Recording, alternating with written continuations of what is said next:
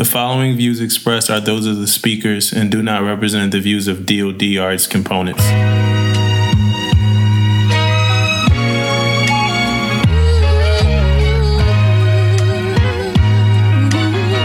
Pay attention, because you are now listening to Permission to Speak Freely. I keep that energy, man. That's 24, man. That's what. Oh, we got to start out on a somber note, though. Okay. Yeah, I just found out probably like this week, I just found out that my chief, my first chief that I ever had in the Navy passed away 2 years ago, man. Two years ago. Yeah. And I didn't even know. So he had been reaching out to me always. He always reached out to me. It started out with like music. So he used to listen to my music and stuff like that. So he always kept in contact with me because he believed in that. And he changed his name on Facebook. So it's like a weird name. And I can't remember the name. He went by a nickname on Facebook. And I went to another ship the other day. And somebody from the ship that we were on together told me, hey, do you know John McIntyre passed? That was his name, John McIntyre. I said, no, I didn't know. I didn't know he passed away. He was like, yeah, he passed away like last year. I got a copy of the obituary. If you want a copy of the obituary. And I'm like, damn, so it really was him. So then he sent me the obituary. I might have got it when I was talking to somebody like my godmom or somebody. I think I was talking to somebody on the phone. So I just skimmed through it. And then I sent it to my second class that was in my division when I first got there that knows him as well. But I called him first. I'm like, yo, did you know? I called him Chief Mac. He wound up making warrant. He was a warrant officer and stuff like that. I think he was actually still in the Navy when he passed. He was still active. And he looked at the obituary, so I'm thinking he passed a year ago. He looked at the obituary. He was like, in accordance with this obituary, it was 2 years ago. I was like, damn, man. So I want to start off by saying, rest in peace to my first chief that I ever had, who I called Chief Mac, but he was a officer and everything like that. So I'm going to call him John McIntyre for the sake of this. And this episode is dedicated to John McIntyre. Thank you so much for ushering me into this Navy and setting me on the right path. I appreciate it so much. Yeah, man. Hey, man, that's pretty good. You bring that up and you say something about it, man, because sometimes we don't understand how the influence that leadership has, right? And especially talking about the chiefs. You know what I mean? They really, truly is a mother and a father figure for us, man. When we first come in at 18 years old, and to understand that bond that you have with somebody, especially if you got somebody who you look up to and you're like, man, this is crazy on how, because you don't have your mom and dad there no more, man. You go on deployment 6 months, 8 months, 10 months. And who you talking to every day is that freaking chief. He the one keeping you in line. He the one keeping you in straight. You still a teenager. You know what I mean? You still, 18, 19 years old, man. So, and you guys stayed in touch. Like my first chief, man, I don't know where he's at. I don't know if he passed away. I don't know anything, man. Last time I talked to him was like 5 years ago, man. I knew he was in San Diego. He worked somewhere, but now, no contact. And like you said, man, people, when you're on Facebook and social media, man, you have crazy names. You don't even know, man. So, yeah, man, he fought for us when it was warranted. Some of y'all want y'all chiefs to fight for y'all when it's not warranted, man. Nah, you failed that spot check, man. You failed it, man. He can't get you out of that. You know what I mean? You should have turned you should have turned the part in, man. You should have got it done. You should have emailed that chief about that spot check, man. You know what I'm saying? He should have reached out. You know what I mean? But he fought for me. He fought for us when it was warranted, not on the bullshit. He fought for us when I was warranted. So I definitely appreciate him. And then I got lucky enough to have another amazing chief right after. I was lucky. I really think I was lucky. You know what I'm saying? Not everybody has that. Not everybody's story is that way. And I try my best to emulate those guys in the best ways that I can. You know what I'm saying? So once again, man, dedicate this episode to John McIntyre. Rest well. Okay. All right, let's get right into it, man. I got a bone to pick. I wish Teach was here. You know what I'm saying? But I listen back to the pods. So I hear what I say. So right after we record the pod, I'm listening back to editing. I heard myself say chat GPS 3 times straight. You know what I mean? I heard myself say chat GPS 3 times straight. Oh, I had a problem with that. You know what I mean? And so, you know, I normally take ownership for the most part. Like, it's almost bad. Like, people sometimes tell me, like, hey, you need to stop taking so much ownership. Like, that's really how bad it is sometimes. People be like, yo, why do you follow the source so much? See? So, but I can't, you know, people that listen to the pod probably don't think so, because they probably think I blame you for everything. Yeah. And can't lie, man. Yeah. You do. Can't lie, man. I'm about to blame y'all for this chat GPS shit, man. Because, like, it's chat GPT, right? It's chat GPT. Yeah. As soon as I heard myself say chat GPS, I was like, damn, I fucked that up. You know what I'm saying?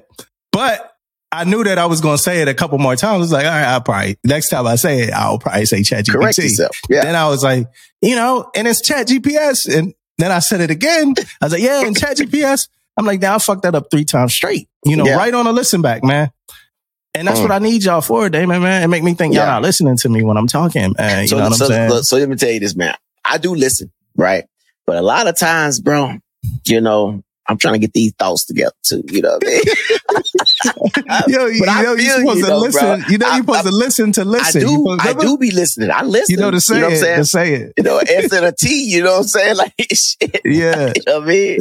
I fucked that up, man. Yeah, man, I got you, man. I'm gonna get it together, man. You know, because the day I was in the talking to one of my guys, man, and we just chit-chatting about the pod and chit-chatting about some stuff. He said, man, Domo always on you, bro. And I said, you right, man. I said, you are right. He is on me, man.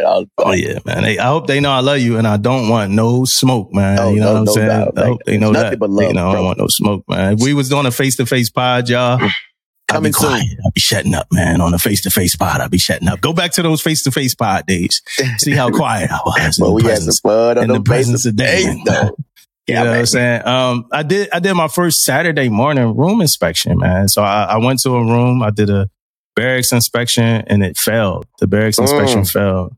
And somebody told me, they juiced me up, man. To the listeners, look, y'all, I'm sorry, but I know we got some junior seller listeners and stuff like that. They juiced me up, y'all. Somebody told me, they was like, hey, this dude here, he was a hell of a RA. You know, he fucking inspected people barracks rooms on Saturdays if they fucked up. So I'm like, I think I should do that. You know what I mean? Like, that sounds like a good idea. Let them know. Let them take me serious on the home front. You know what I mean? Like, get it right. Oh, so I scheduled my first Saturday. I'm going to tell y'all straight. I will never do another Saturday morning room inspection again. Unless I have to. Hold on. Unless I have to. I got some questions. So this Saturday thing was purely volunteer. What do you mean by that? Did you have to volunteer to do it on Saturday? Or you guys do it on Saturdays? Is that a norm? Or you volunteered to do it on Saturday? It could be done. So it was a reinspect because the room fell.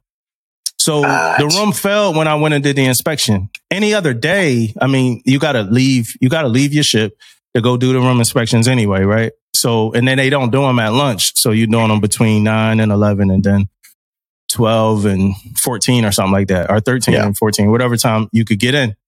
So it's a ring. So somebody told me, they was like, hey, this RA, you know, his room's never really filled because he started doing the re-inspects on Saturdays, and people ain't, you know, you cutting in at their time now. So I'm like, all right, I'm going to do one on a Saturday. Man, I wanted to do something at that time. Almost forgot about it. Like, you know, and I felt so bad. I went to the dude's room and he had it clean though. He did have it clean, and he was standing by. Yeah. Because I scheduled some room inspections before as an RA, and dudes I think they just went by the wayside. Like, cause I put on a sheet. Hey, I probably fucked up, Damon. I put on a sheet. Call me to schedule your room inspection. They probably was like, no. They probably was like, okay, all right, we gonna call him. We'll call you, all right. We'll call you, all right. So I'm like, I ain't gonna do that this time. I'm gonna make it legit. So only one room fell because it was super, like, really bad. So I hit the dude up, and then on Saturday morning, he had everything ready for me. I just went into his room, you know, real quick, kind of gave him the conversation, like, hey, man, you know, let's at least have this done. It just, his room was atrocious, man, when I went through the first time, you know. So he hooked it up. He made it good. And again, it's not one of them things where you really want to be too much of an inconvenience to somebody because people live in these barracks rooms. But it's also a little bit of decorum that you need to have, knowing people inspect your rooms. You know, yeah. If I could choose as an RA what duties I would have, inspecting rooms probably wouldn't be one of them, to be honest with you. Yeah. Or the RA watch, or RA being there to assist people when they need help, or mediating people when they need anything. If I was to choose, the only duty I would have as an RA is to live in the barracks. Shit. That's everybody, right? Shit. Hey, what you do, y'all? I just live here, man. I stand there, watch. I don't mediate. I don't. I was like, nah. Actually, just this week that just passed, I drove a seller to the building so they could get a new key. Talked to him for a little bit. Cole, that was good, man. I liked it. So I'm just joking about some of that, y'all. Yeah, man. You know, the RAs also, man. So one of my guys, man, like he wanted to. Like, I'm going on travel, man. He wanted to take my travel. He said, hey, man, I'll take your travel, but let me talk to another RA and see if you want to take my, inspections or something, right? Yeah, man. They said no to him, bro. She said, nah, we can't do that for you, man. For real? Yeah, they wouldn't. So he couldn't do it? He couldn't do it, bro. He had to stay to do RA stuff? Yep. He got to stay and do RA. It's for next week because I'm traveling next week. So, yeah. And I'm taking my travel kit, man. You know what I'm saying? I'm going to see how it works. Are you ready? You ready to pod? I'm going to say how it works, man. I'm seeing how to do it, man. My RA group ain't bad, man. They look out for each other. It ain't been nothing. Like, dudes take each other to the exchange and everything. I heard some RAs, like, barbecue and do all types of stuff. Like, do cookouts and everything for the sellers, man. That's good stuff, man. That sounds good. I don't know. You know me, man. I'm collecting the money. Are handing out buns, man. You know what I'm saying? Like that. You know about that, man. Girl, I'm flipping them burgers, man. I'm flipping them burgers out there, baby. Yeah, man. So if the listeners don't remember, I had a feedback report that was 5 years old. Remember that? I'll tell the story about the feedback report that was 5 years old. Yeah. They got back in contact with me, bro. Mm. They got back. So I emailed, you know, I went through like a chain of different people to email. So I finally got the right dude. After I hit the dude up, our land went down, right? Mm. So the land come back up. I'm catching up on emails and I don't see an email from dude. You know what I'm saying? Dude, he hit me up like, hey, can you send me the tech manual? Can you send me this? Can you send me that? I sent him everything he asked for. You know what I mean? I figure it's a 5-year-old feedback report. So they probably been working this thing for the last 5 years, and all of the last little pieces they need to connect the dots was these tech manuals from me, right? Send it to him. Got it. Send it to him. Mm. So then land goes down, land comes back up. I shoot him an email, you know, and like I read the laws of power and all that stuff, right? So I maneuver a certain way, right? So I email. I'm like, hey man, you know, my land went down, just came back up. I'm just checking to see if maybe you sent the response back from the email I sent, and it just went off the radar. Something happened because the land wasn't up. This is what he said to me. He was like, I got everything, senior. Be patient. You know, bro. You know, said be patient, bro. He said be patient. Yeah. I've been like, hey, I don't know if you saw that date on that feedback report. You said be patient, man. It's a 5-year-old. It's a 5-year-old feedback report, and I emailed your ass 3 months ago, man. Oh, like I don't know how much more patient I could be. You know what I mean? Be patient, bro. He said, be patient, bro. He said, be patient.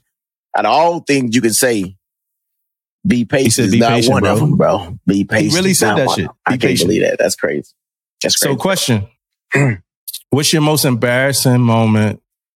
What's the most embarrassing thing that ever happened to you in front of a junior seller? So what happened? Embarrassing thing. I tell you one of the most, I don't know if it's like necessarily a junior sailor thing, man, but I once got brung back to the ship in handcuffs.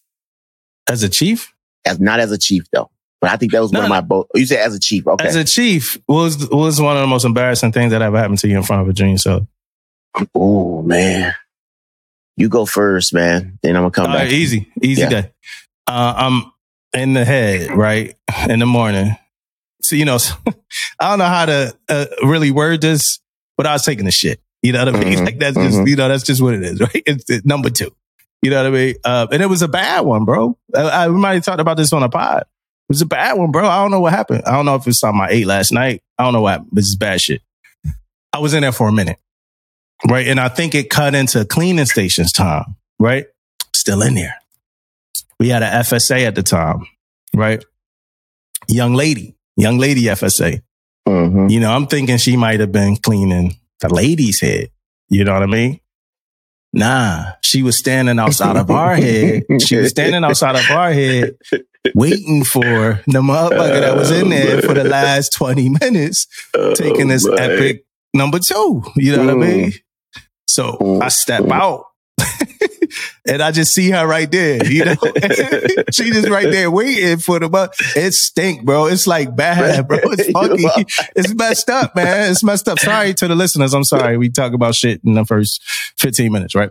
But it's bad, bro. And I'm normally very like, I went down at the time. I went down because I felt like it was going to be private by the time it aired out. Like people be go. I knew what was coming by the, you know, it's coming by the way your stomach feels. So I knew what was coming, but it ain't work out. Right. So She right there, bro. I see her. I wash my hands and I scurry away, bro. Cause it's like, I'm ashamed and embarrassed. You know what I mean? And I think I said sorry to her. You know what I did after that, man? What was that? I want to talk to our LPO, man. I want to talk to... You wanted to know that she said something. I'm just trying to get some evidence, bro. I wanted to do damage control, man. So I said, "Hey, man, come look, say something, bro." I said, "I'm like, yo, look, I feel real bad about this, man."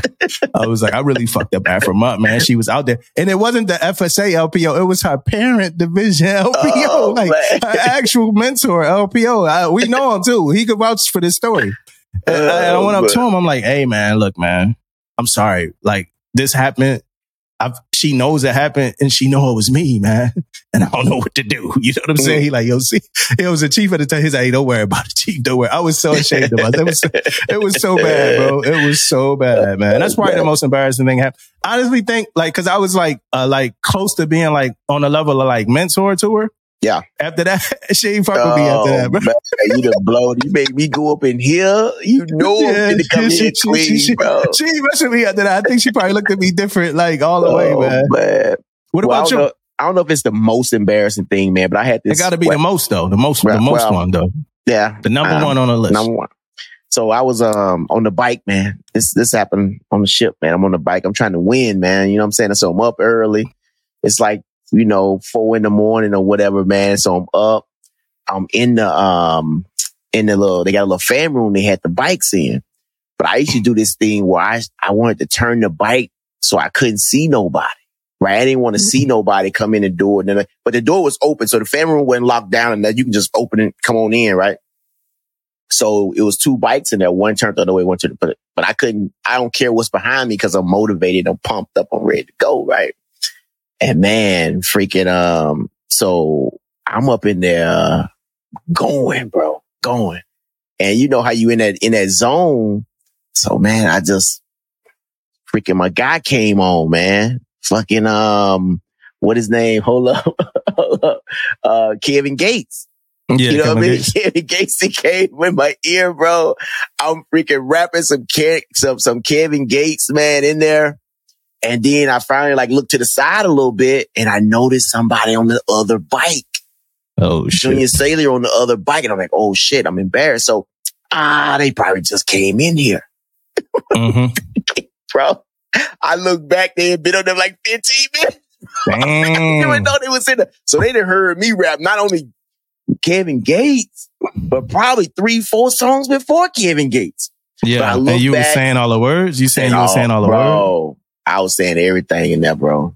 Everything in there, right?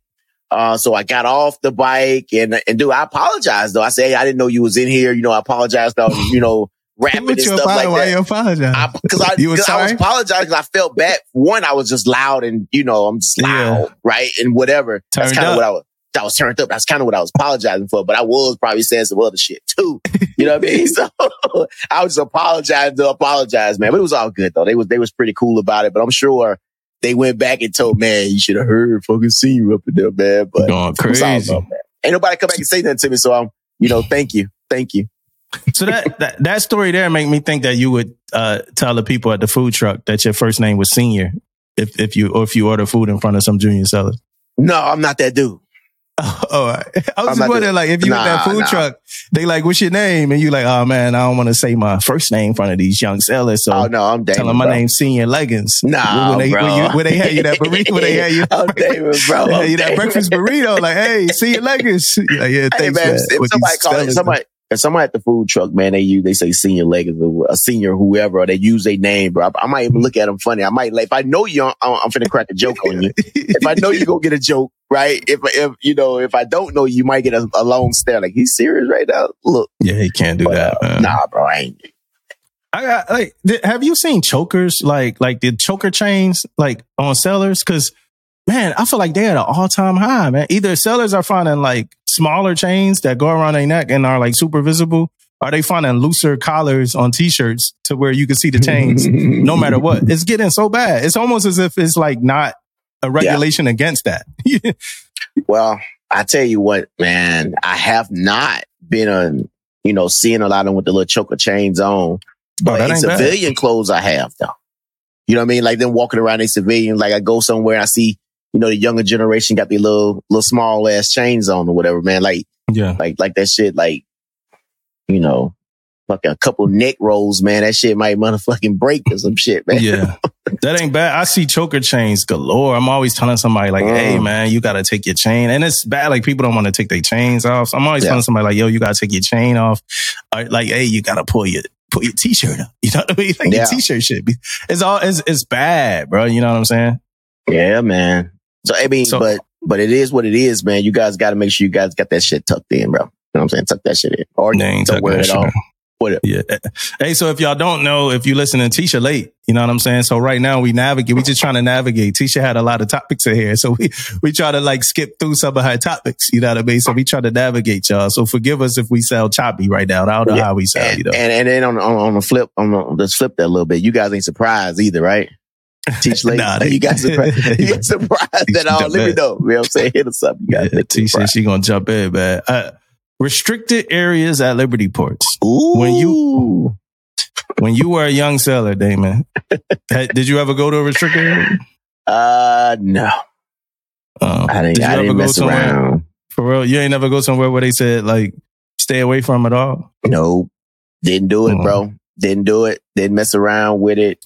So I'm going to tell y'all young sellers, I'm going to let y'all young sellers know that might, you know, scurry your way into a restricted area. You might go to the strip club that they say stay away from. And when you get in there, you might just happen to see a group of chiefs, right? I'm going to let you know this, man. Yeah, I'm going to let you know this, man. Those chiefs, they are not there because they're violating good order and discipline. Those chiefs are there to ensure you don't violate good order and discipline. That's it, bro. Man. That's it. No big deal. I mean, don't worry about it. But let me tell you this, man. We don't want to see you on Monday morning in front of the mess, right? So we are gonna go to these spots before you get there. You know what I'm saying? We gonna check them out, make sure everything's good to go, and keep you out of there, man. Like might even give you a warning. You know what I'm saying? Don't come back. Warning, you know what I mean? Yeah. You see that head nod. You get that head nod. You see that head nod. You get up out of here, man. Get up out of here, man. Oh, hey, what's up, C? Yeah. But let me tell you who the worst is when it comes to these restricted, and when it comes to like just being on the streets, going anywhere, man. It's them damn what they call them, man. The ones go out there with the little thing on their arms, man. What they call them, the little Shore Patrol? Shore Patrol, man. Shore Patrol, y'all out of control, bro. Y'all just keeping everybody safe. Man, Shore Patrol got to try to check people, looking at them all funny and shit. Come on, Shore Patrol, man. You know you guys just mad because you guys ain't got liberty that night, man. I mean, don't get all crazy because you guys ain't got liberty, man. Yeah, Shore Patrol be hating, man. Yeah, Shore Patrol be hating. Big time, like, man. Big time. Like, I just want a shawarma, baby. Like, I just leave me alone, man. I'm going to get my shawarma, then I'm getting back on the Liberty bus, man. You know what I'm saying? Like, you know, because the shawarma spot be like right across from the Liberty bus. At that one spot, I forgot that one spot, but the shawarma spot right there, I get it. It's 11:42. They gonna finish my shawarma in 3 minutes, and I'm hopping on this fucking Liberty bus. As long as I get on that bus before 12, I didn't violate my liberty. I know how it goes. Let me get my fucking shawarma. Shore Patrol be right across the street staring at you, man. Hey, bro, especially what was it? The place we used to go, Sasebo. You know, motherfucking Sasebo, they got a little sailing town out there, whatever, man. I'm sure patrol. And they used to, like, now I don't think it's a thing. I don't think it's a thing now, but I know in the COVID stuff, you know, you had to be back at a certain time or whatever, man. Yeah. Like everybody. Boy, them jokers be in there ready to pounce in them spots, boy. When they know it's by midnight, boy, they ready to come in there, clear it out. Yeah, and y'all don't even look cool. Shore Patrol don't even like make it look cool or nothing. Like if I was Shore Patrol, I look cool, man. You know, have a place to sit, chill. You know, somebody come past me a little bit, I'd be like, hey, man, you know, you got like 20 minutes left, you know? Yeah, man. You know, but I would like, y'all be looking 2-0 hit with the y'all be in the corner looking crazy. Like, get out of here, man. Let's get into this do better, man. I got this do better, bro. Let's go, baby. I don't have a do better. I have 1.5 do betters, right?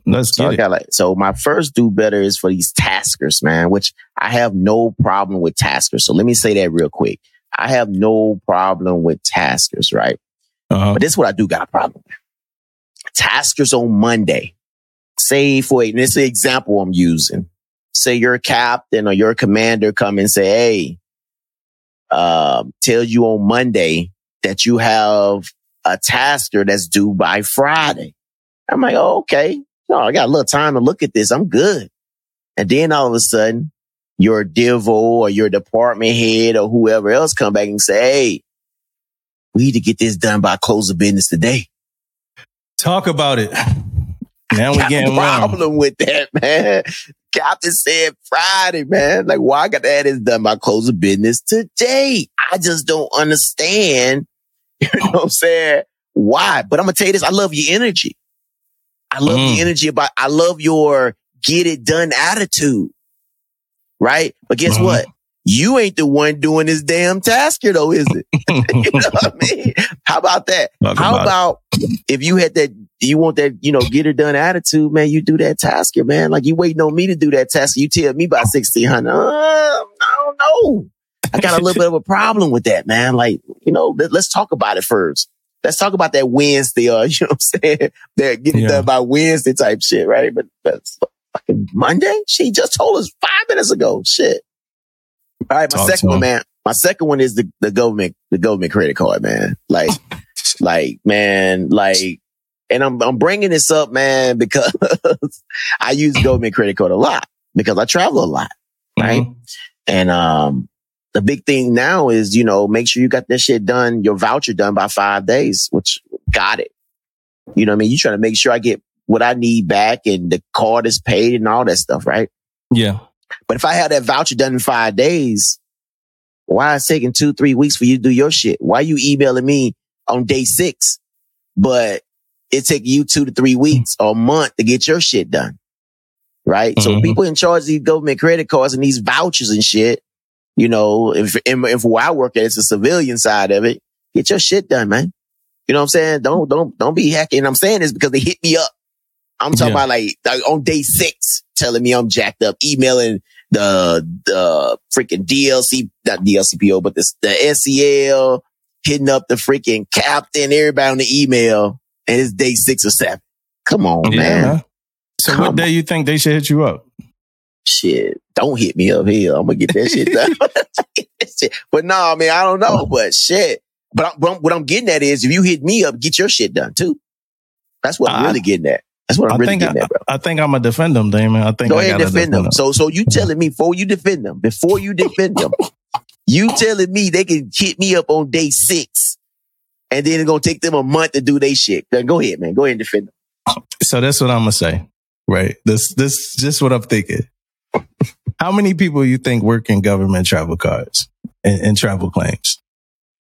I don't know. That's a good answer. For a rebellious, for somebody being rebellious, for somebody being rebellious. In my head too. I don't know. Yeah. So that's what I think, right? That's how I think. It's the only way. That's my only defense, right? Yeah. I think it's probably one of them to every 15 to 25. Claims. Okay. So if you don't get your stuff on time, it's messing up whatever it is that they're tracking. Then if you do get your stuff on time, they still got all these other people to serve because people travel I love every day, B. Okay. People travel every day, B. So that's my only defense to them. I don't want the smoke because you got smoke for them. I don't want your smoke from them. So my rebuttal to that is the fact that they only give you a certain amount of money on these government credit cards. That ain't no rebuttal. So if you give me $7,500 and I go on 2 trips, that $7,500 may be gone. I need you guys to get my money back on that card. So, because I got trips, these trips be coming like this, bro. They roll. Yeah. You know what I mean? So now that car should be unlimited, bro. That car should be unlimited. I agree with that. Now that's what. If it's for real, Younger. Make that motherfucker unlimited you want to. Yeah. Look, I said that we should get military discounts on a military base, and people was getting at me on YouTube. You know what I mean? Like, oh, you guys just want so much. You know, you want 100% disability. Now you guys want military discounts. Yeah, motherfucker, I want a military discount. Something might be about to pop off soon, and we gonna be there, you know, while you gonna still be on YouTube talking that shit. You know what I mean? Yeah, you know what I mean. I was watching this. I was watching this show, right, or Apple TV. It's called Invasion, and the aliens came down, right, and the dude, right, and this how disillusioned these dudes be. Right? This dude said, "Well, if they fuck with us, we got the strongest military in the world." You know, the he said, "What about the galaxy?" You know what I mean? Like they was tearing our soldiers up, man. We ain't that shit. Motherfuckers just getting ordered out there to go get killed. You know what I'm saying? Hey, go out there, take this. You know, do the right flank, take this over there. Like, they was getting killed. Like it's crazy, bro. Oh man, that's funny as shit, man. I got a question for you. Yeah, yo. What's your source of pride? My source of pride, man, is it has to be my upbringing, man. Like, right, where I dig deep at, man. Like, we didn't have much. That's related to the Navy, right? Yeah, it's related to the Navy because of the fact that work ethic and not having much, and when you do have something, you take pride in what you do have, man. And I just think that. When I got in the Navy, man, I seen how it was rolling, how it was going, man. I was like, these guys can't outwork me, man. I gotta outwork people. You know what I mean? And then from where I came from, it's like, it's a norm though. You know what I'm saying? Like you didn't have much. You fucking worked for a lot. You did a lot of stuff on your own. You know what I mean?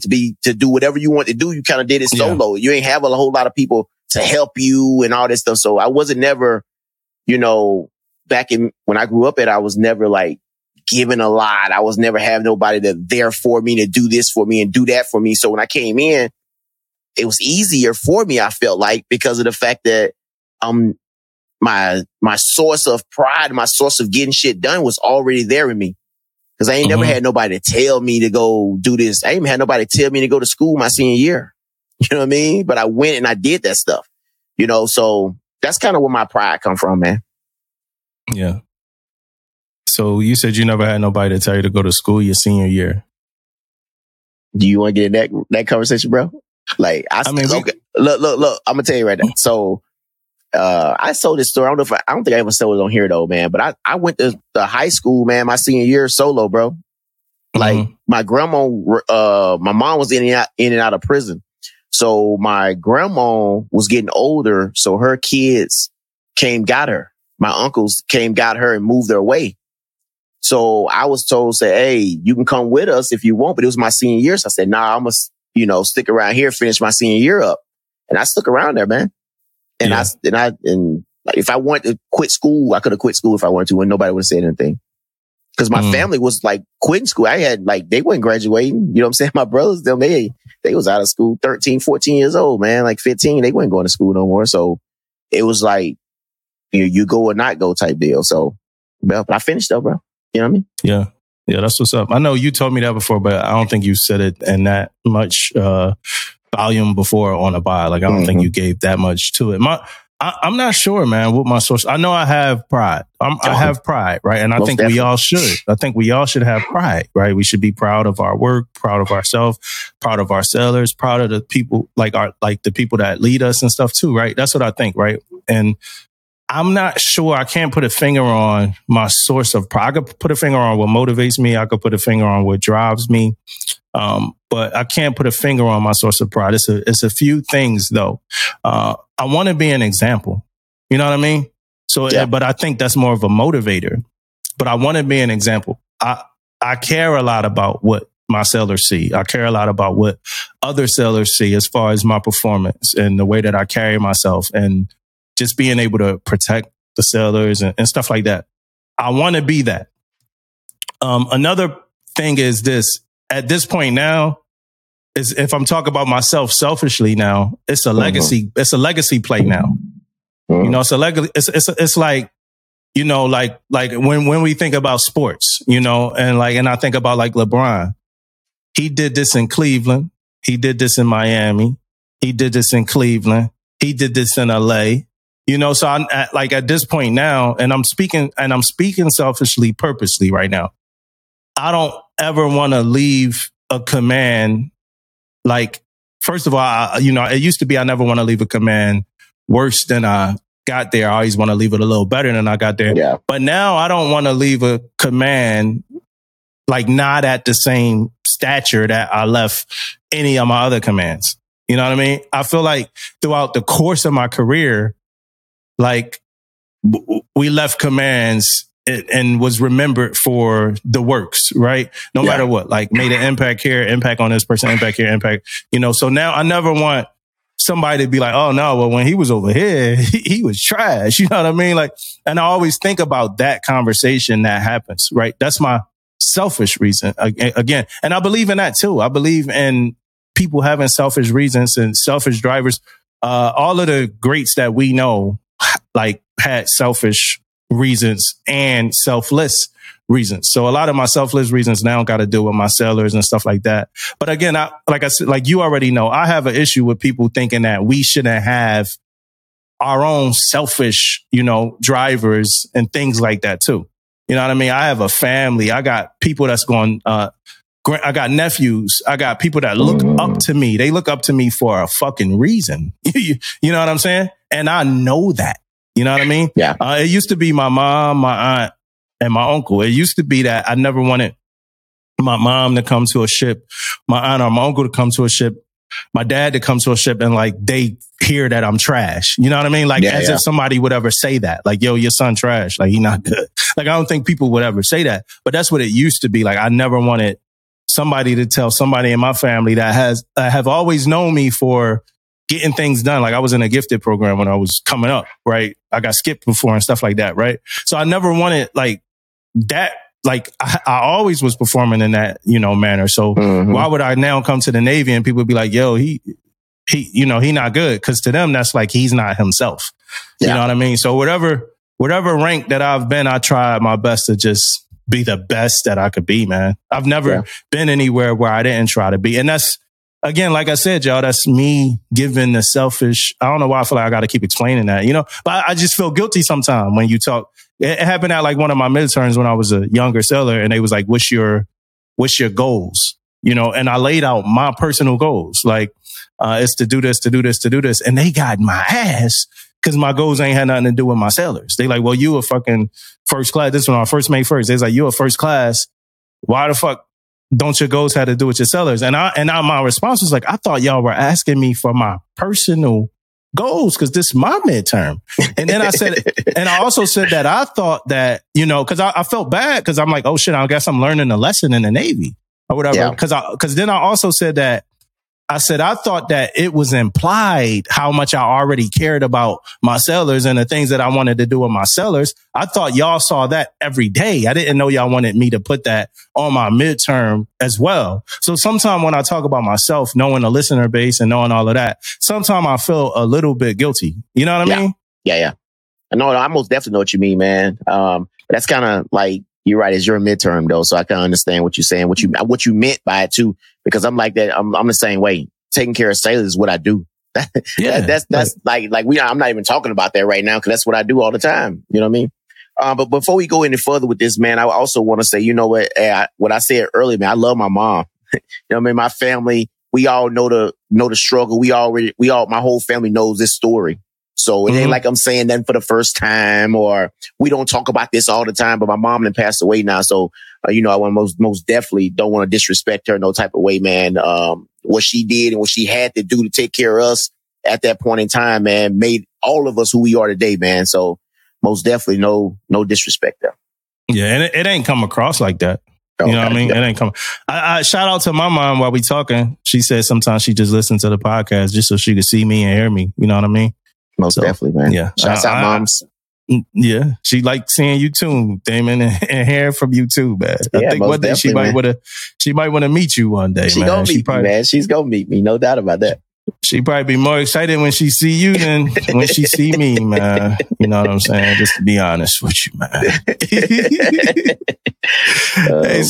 Some of these topics we got, I'm going to run through them randomly instead of the way we got them written down. So here's one. Should SKED, OMMS, and RADM be a prerequisite to being a chief? When applicable. So some rates it don't matter for, right? So some rates, it like maybe LN or like some certain rates it might not matter for, like some special warfare stuff. Even though I know sometimes they still do maintenance, but like you a DC man, I'm an EM. And for the listeners that's be on TikTok, we both engineers. So sometimes when we pick these rates, like the rates that nobody, want to do stuff with and stuff like, we don't pick our own rates. You know what I mean? Let me go on a tangent for a second. We don't pick our own rates because there are rates. So for instance, when we put the clip out about, like rates that rates that you don't try, people was like, well, EMs, you fuck with the EMs and they'll shut your ventilation and whatever off, right? We'd do that. And that's why I ain't picked the EMs for that. I'm an EM, but secondary, we do that. And the thing about our rate though, is it's so big of a rate, man. It's so much of a big deal rate, man. Like if we do that, that makes somebody's 8 o'clock reports. That gets up to the chief engineer, that get up to the CO, and eventually the EM's going to be strong armed into putting y'all shit back on, putting your ventilation back on, your lights or whatever like that. So that's the reason why I can't put EMs on the list because there's nothing we can do. We can't just go turn off your breakers because that's illegal. It's against the instruction. You turn your fucking breaker right back on. So it's not much we could do outside of just tagging your stuff out and saying it's broken. We still trying to fix it and troubleshoot it, right? Yeah. And then that make us look stupid. That make us look like we don't know what we doing as EMs because it's taking us weeks and weeks and weeks to troubleshoot and fix your ventilation. So it's harder for us to just get you back. Yeah. So that's my point when it comes to that. Yeah. Same way with me with DC, man. Like, 8 o'clock is a big deal, man. The fire marshal put on 8 o'clock. And then at the end of the day, people going to get called out. And guess at the end of the day, who going to probably help you fix it? Whatever it is, it's going to be DC, man. Right. And the same thing, 90 days, you going to holler at me regardless. Right. Time you get on the ship. 90 days, you holler at me. That DC call is coming. I don't want you to be dinged. You know what I mean? So you're going to have to holler at us regardless. You know what I mean? So, but like you said, though, man, we didn't want to put our own rates in there and talk about our stuff. You know what I mean? But I know how big DC is on the ship and people need DC to move on with certain quals and certain everything they need to even start their naval career off. So I know that, but. Yeah, man, we don't got them under the radar rates, man. You know what I'm saying? We got the highly publicized rates, man. EM and DC, holla at us. Holla at your peoples, man. We outside, man. So back to my question. Should SKED, OMMS, and RADM be a prerequisite for being a chief when it's applicable? Meaning that when it's a part of your day-to-day job, when it's something you do. Yeah. What do you think? Most definitely, man. No doubt, man. Like, man, we see it too, though, man. We see it all the time when we on the ship on the knowledge of SKED, OMMS, and all that stuff, man. Like, I don't know how many times, man. Like, because I work with that. I'm gonna give you guys an example real quick, man. I work with HTs very closely on small ships. I'm kind of the LCPO when it comes to repair division. Not big ships, though. Not big ships. HTs run y'all on. Yeah. No, they don't run us. They run their own division. But they don't run us. Don't get it twisted. But But yeah, so we, I work with them, and people want the HTs to come build something or make something or weld something or whatever the case may be, right? But they don't have no jobs. Mm-hmm. So they don't know how to write that job for the HTs to come help them out, right? So then it's some training and all that stuff apply. So when it comes to, you said certain rates don't apply, I think all of them need that freaking OMMS, man, because everybody may need some help. You know what I mean? Putting up your TV, mounting some, whatever the case may be, you want someone else to do it for you. But it's very important though, man, to do it like that, because now if you do things the right way, you don't have to ask for that favor. You know what I mean? Because that shit gonna show up on my report, and I'm gonna be like, okay, yep, I see it. Let me go talk to them to make sure we, you know, this is what they want to do. This is blah, blah, blah, right? And I can make that as a work list. I can use that so many different ways. You know what I mean? But if you don't do that, now it's like you asking for a favor. Mm-hmm. Hey, senior, can I talk to you for a minute, man? Come check this out. Write that job. We need some hours, man. And a lot of times that's what it's like, you know, use them hours or whatever the case may be, man. So I agree with you, man. Then SKED, you know, if you're a 3M, you should be on us on this. You know how SKED can get. You know what I mean? People don't know what the hell they doing. You know what I mean? It's SKED.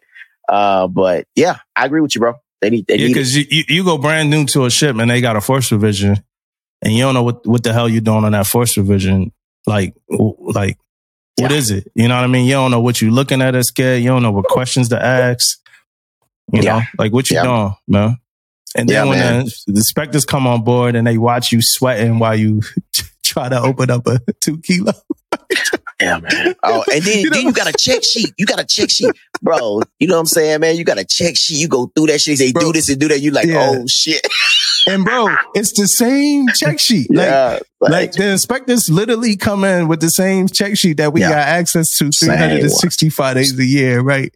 And people be failing this shit. So let me. Oh man, I got a couple stories about this, right? So when I was a young chief, right, came on board, right, insane. Like they said, you have to go in there and show me how to write this, show me how to do this, show me how to do that, right? Bro, right before they came on board, man, I was studying that thing like it was a test, bro. I was on there going through it. I didn't want them to get me, but I was going through it, and I knew how to write jobs. You know, I knew how to do all this stuff. But it's certain things that I can go to by myself real quick, and I may skip this and skip that. I want to make sure I knew how to pull up everything they may have asked me, right? Yeah. Second thing happened to me, man, we talk about 3M.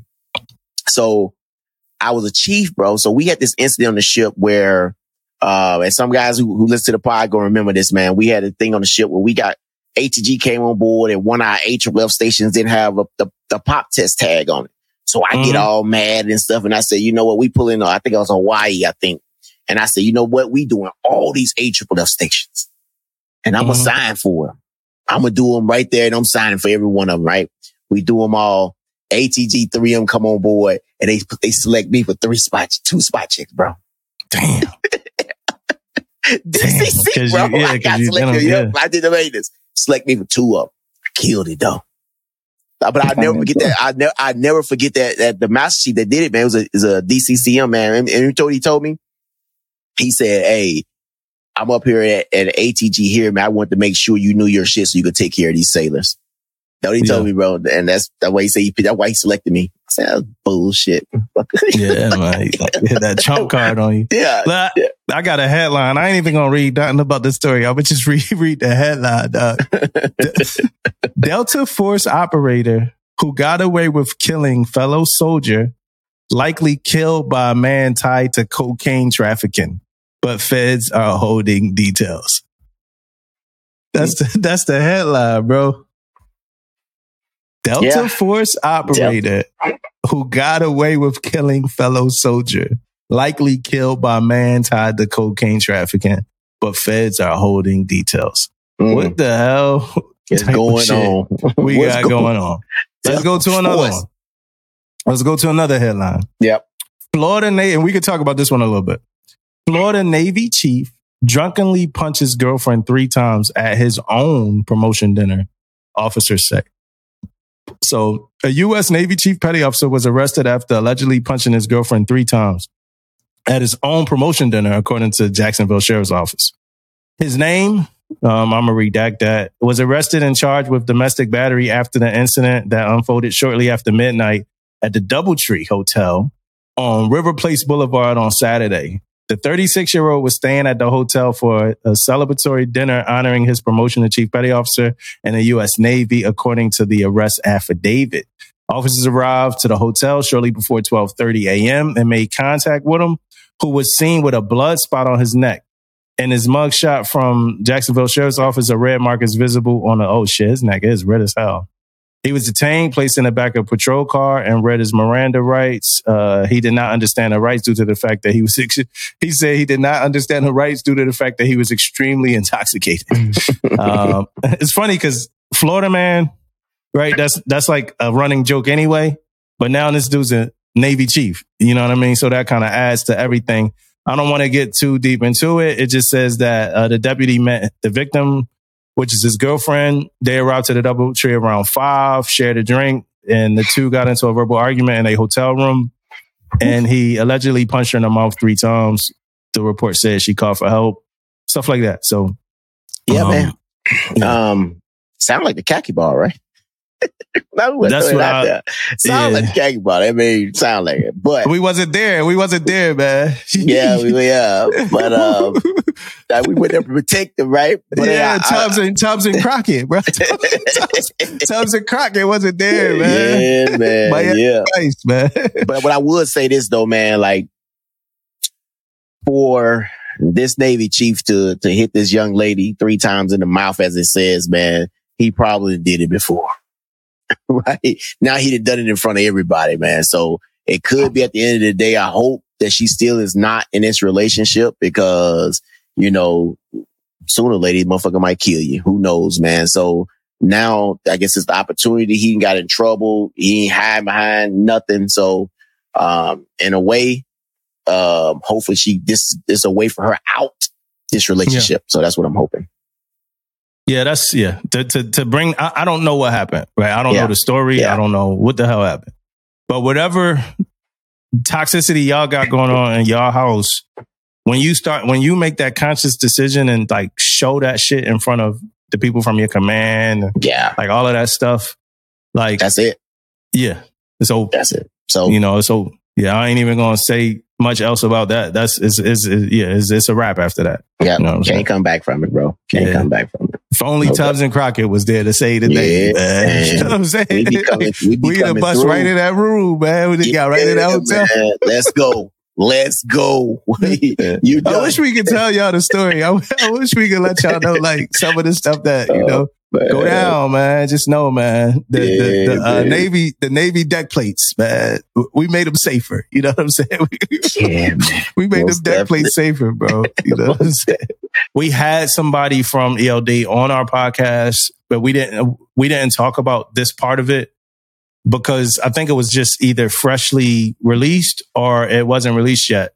But here's the quick, you know, headline is beginning in calendar year 2025, ILDC and ALDC will be a prereq to take the advancement exam for E6 and E7. CPO LDC will be a prereq for advancement to E8, commencing with the fiscal year 26 selection board. And CPO LDC, as I know right now, people already getting classed up, ready to take it, right? So mandatory to make rank, mandatory to make E6, mandatory to make E7, and chief, you know what I mean? Mandatory to make E6, mandatory to make chief, and mandatory to make senior chief. Now you got to go to a leader development course, right? Part of the enlisted leader development program. My question to you is, you know, barring whatever it is that you have to say, does it seem like we're getting it? Like the Navy is starting to get what we need? Yes. I'm going to say yes to it, man, because this is most definitely going in the right direction, right? Because we need this leadership stuff, man.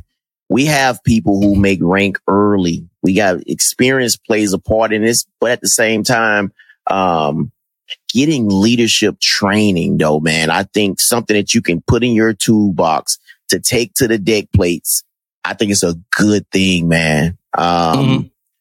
Because I think other branches of the military does this, man, but to get it at this level, it's great, right? Like we always talk about when we make chief, we do this training and you got the SCA school, you get more leadership training, you get all this leadership training, but we never talk about, you know, the blue shirts that much, you know, when it comes to leadership. And when I first came in, we all, you know, it was like, we always went to those petty officer, like nav lead and all that stuff. I went to that stuff, you know, coming in.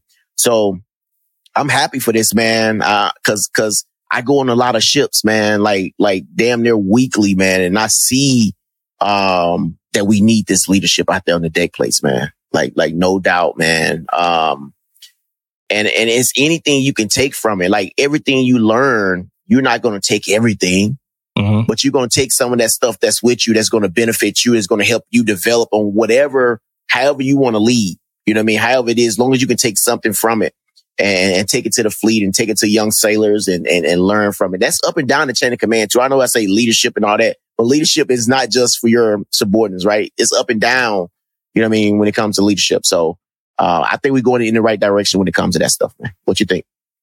I think so too. I think we're gonna. Right. I just don't want it to be watered down, and I want people to like respect the programs and respect the training, especially the ELD. It's good training. ELD is good training. I haven't met anybody that came back from ELD and said it was bad. I just went to a training called Trust Edge that I did not like. I ain't like Trust Edge at all. You know what I'm saying? Like I'm gonna just be straight. I'm gonna be straight up. It was like 3 hours. And they seem like they rushed through it. You know what I mean? Like they broke us down. There's like, all right, break off into groups and think about the things that make you do whatever. You got 90 seconds. Yeah. like what the fuck we gonna do in 90 seconds broken off into group, right? So Trust Edge wasn't for me. I get it. If you appreciate it and you liked it, it wasn't for me. But ELD was. I like ELD. I like what we did with Chip. The Outward Mindset training was good. It's a lot of good trainings. Just Trust Edge to me wasn't mine. The dude giving it in the videos, he looked like a car salesman, the way he was putting it out. It was just things I ain't like about it. Shout out to you though, man. You changing people's lives, man. Just didn't change mine. You know, that's all. Man, maybe it's... What's up, Damon? No, I often say some of the same thing when it comes to leadership. Man, I personally don't like what they call it, the facilitator training, where they just put someone on the board and say, you go. You know what I mean? Yeah, I don't like that training, man. I'm here for training. You know what I mean? And maybe my disconnect with Trust Edge was because I have been to Outward Mindset. I have been to the ELD. I have been to SCA. I have been to so many of these other trainings, you know, and I think we got it right with making these trainings mandatory, making sure that we get people in. I just don't want some of the seasoning and some of the sauce to go off of the trainings now that they are mandatory, or them to feel like a check in the box for different people. Yeah, right? I agree with that. And that's from the facilitators all the way down to the people that's actually attending the training. Because if the facilitators look at it like it's a check in the box, it ain't going to be of any value. Yeah. You know so what do you think about who giving the training though? What do you think like the facilitators? Yeah. You think it should be like what? E7 and above or what? And they're giving the training. Yeah. But people that really care to give it, not every E7 care. Well, yeah. Bro. That's facts. That's true too, man. That's true. Yeah, not everybody care, man. And we just got to start being honest about that too. Yeah. You know what I mean? Not everybody going to get that training the way that it's supposed to be given. Yeah. If somebody gave it good enough to make it like a standard training, that's better than trying to find more and more people that don't give a fuck. You know what I'm saying? Yeah. Like if John that we had on our podcast, if John and Rob, the people that I got training from, if they were to like make this a blanket training and then it got updated every now and then by somebody else who cared, that would be better than just keep finding more and more people that just don't give a fuck. You know what I mean? So I agree. That's how I feel about that kind of training. But I do think as an organization, we are getting it right by identifying the fact that we need leadership training and we need to train people how to be leaders, right? Because that's two different things. I'm tracking. Yeah. You're speaking facts, bro. There's people out there that just don't, you know, care that much about it. And maybe they just took the facilitator course and did all that stuff just to get a location. You know what I mean? Yeah. Are they going to, you know, shore duty just to get a spot, man? Do they really care about what they're doing? And a lot of people don't. You know what I'm saying? They don't. Yeah. So, and some of that's on that, as far as that necessity for training and stuff like that. Some of that's on our War Room Chief's Mess conversation that we're about to have. But before we do have that, a listener asked us, and we said we was going to get back to him. A listener asked us to talk about our experiences with the command, to the CSEL packages, right? So I'm in the process of doing one right now. It's one that I already prepped for a long time, like a while ago now, but now, you know, it's finally time for them to accept it. So I'll get into mine, but what was your experience? You said you did it twice? I put in for it twice, man. I did not get selected. Now, I don't know. I'm going to tell you straight up. I don't know the process after it leaves my hand because it has to go to, you know, certain channels and go off to the thing. So I wasn't the one physically sent that off or whatever, but I do know I didn't get selected, of course, right? Mm-hmm. But I really wanted to be in the program. And I'm going to tell you what I got out of the program. I think I learned so much from the program because I know that I had a board, right? And they could ask me anything on this board, man. So yeah. I felt like there's a lot of programs on that PQS that you go through and you don't want to. And look, no one wants to fail. I think anyway. I know I don't want to fail at nothing, right? So I want to be prepared as much as possible when I go through this board. And I think that process of knowing, hey, you going to have this PQS signed off before you go to this board, right? You want to do something. You want to be a command. You want to do command. So guess what? You're going to learn from this. You're going to read. You're going to do everything you need to do, right? For you have this board, right? You're going to talk to these CMCs. You're going to talk to these command CN chiefs and learn as much as you can. And I think it helped me, man, as a leader, period, reading all this stuff. Now, you know how you get into a room, you get into a conversation, and man, you're like, you lost, right? You're talking about CMEO program and you lost. Mm-hmm. You're talking about DAPA and you lost. I feel like going through all these programs, I'm not an expert at none of it really, right? But I feel like I can talk my way through a lot of it now because of all these programs I had to go through and read about and all these instructions and things like that preparing me for these boards, man. So that was one of my big experiences. I wish I had a little bit of feedback, but I also know a lot of people put in for those programs. So when I didn't get picked up, I knew, hey, there's some motherfuckers out there, you know what I'm saying, that did get picked up that was good. I see the list. And I said, okay, these guys are, you know, pretty good, man. So yeah, it's what it is. Yeah. So I got a question for you before I get into mine. Yeah. Did you have a relationship with the CMCs that you sat on the board with? One of them, because they was my CMC before or something. So the ones who got it together and all that stuff, but they kind of like, I tell you the last one I did, man, you know who got it together for me? It was the force, man. My force, I called, like he put out one day, who's interested in the program, right? So I went to him. I said, yeah, I'm interested in the program. I told him I put it in before. Man, as soon as I told him this, he gets on the phone. He called these master chiefs over at LCS, and they got a lot of master chiefs over there. He called them up and said, hey, this guy over here, at the time I didn't have a CMC, right? That was for us at CNSP at the time. He called him up. He said, hey, I got some CMCs over here.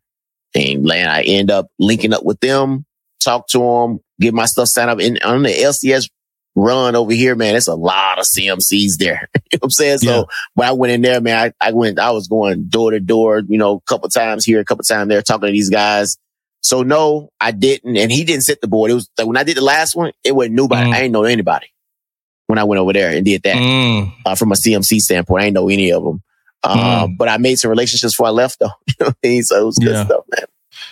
Yeah. All right, I'll talk about mine a little bit. Before I do commercial break, I guess we call it commercial break, but I do want to say this for a junior seller.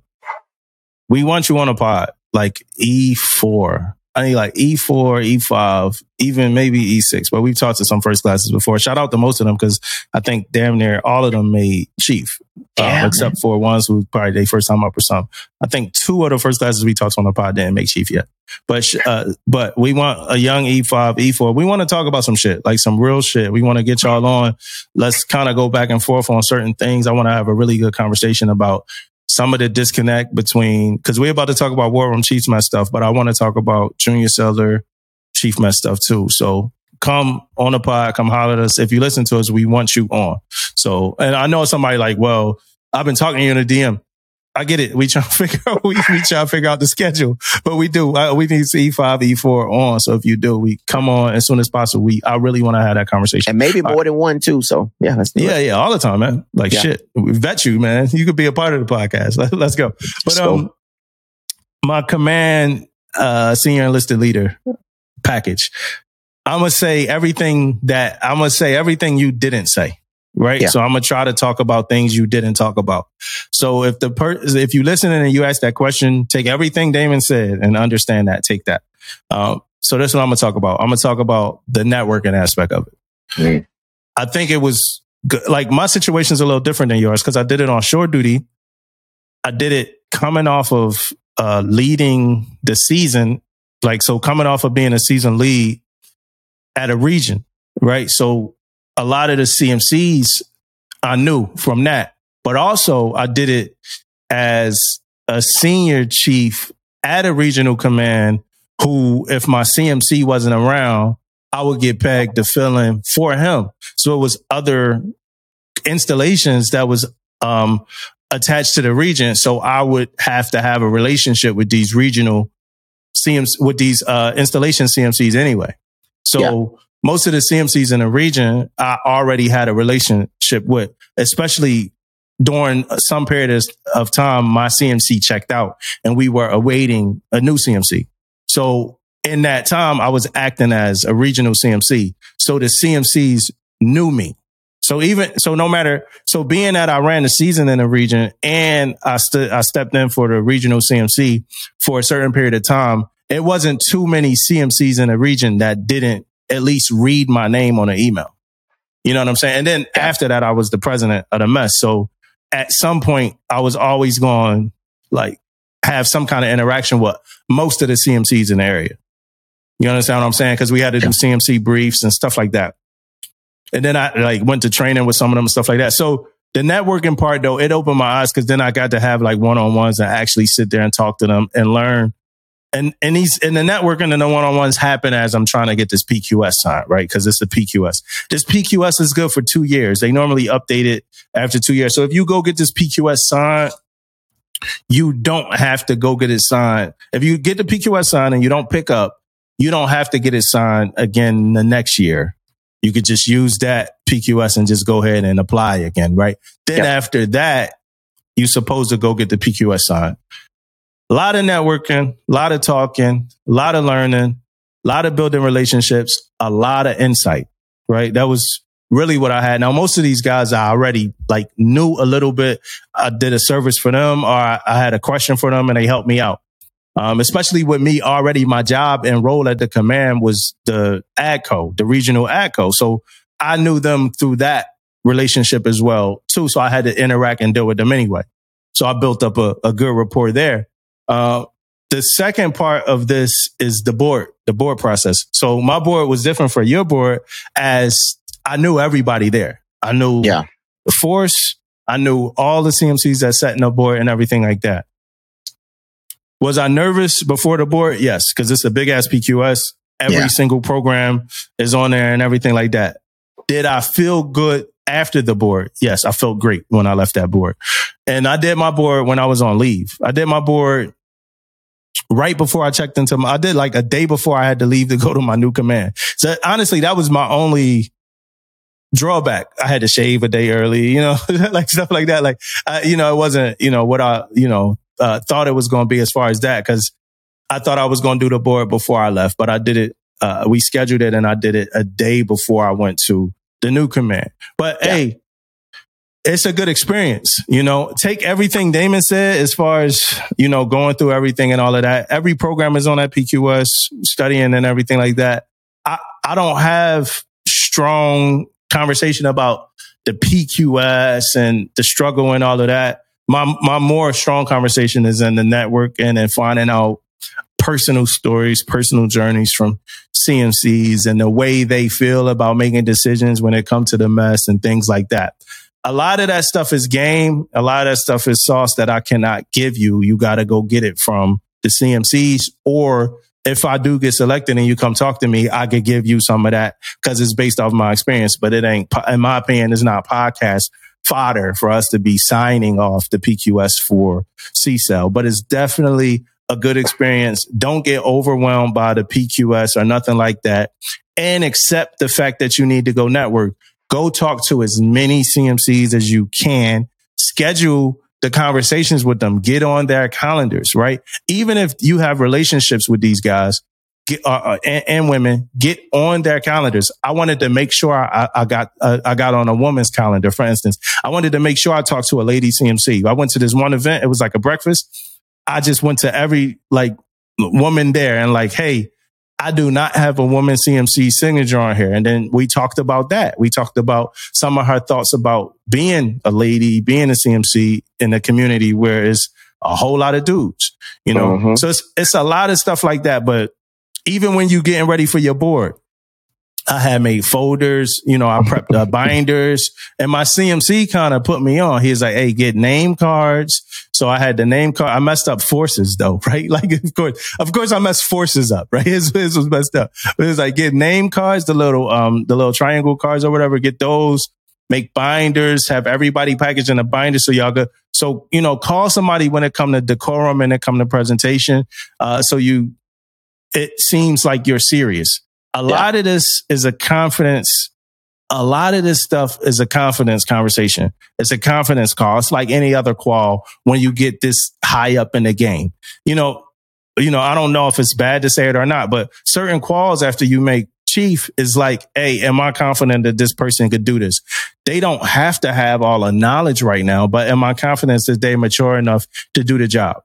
Like an EDO call after you got other EDO calls in the past, they might not want you to be the subject matter expert in that time, but they want to know that you know who to call, you know what reference to use, and you know what to do.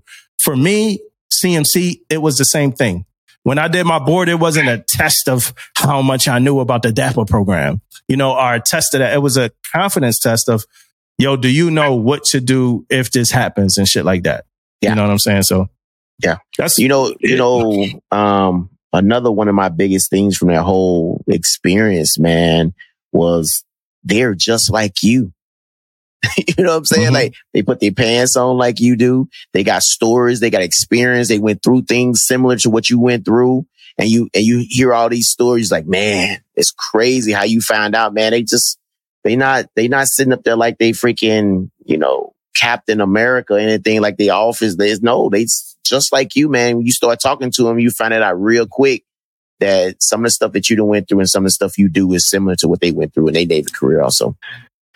Yeah. So did you have what you thought would be your biggest issue if you did become a CMC? Your biggest drawback? Did you have anything like that? Because I got one straight off the nose. No. I was nervous about how I would communicate in public to the masses, reading awards or whatever like that and presenting. But fortunately for me, I was able to act as the CMC at the command for a little bit. So I got to see how that looks, and I was just still myself, but sometimes you just wonder, is myself good enough for this? Can I be me and do this? 'Cause if you know me, you know that I'm not that crazy about doing shit publicly. I'll do it, and do it great, but I'm not too crazy about it. You know what I'm saying? Yeah. And that's anything. I remember we was you was the president of the mess and I was the VP. And I'm you got to try to get these chiefs to stop talking so we could put some stuff out. And I'm not. And then you went down for a little bit. So I had to take over for president. I'm I got to talk to these people that that's not really listening, all this stuff. But so that was the biggest thing that I was man, am I going to be able to do an all hands call, right before deployment? And this. No, you know, I started thinking about something when you said the all hands call and getting up in front of people and all that stuff, man, in front of the crew or whatever.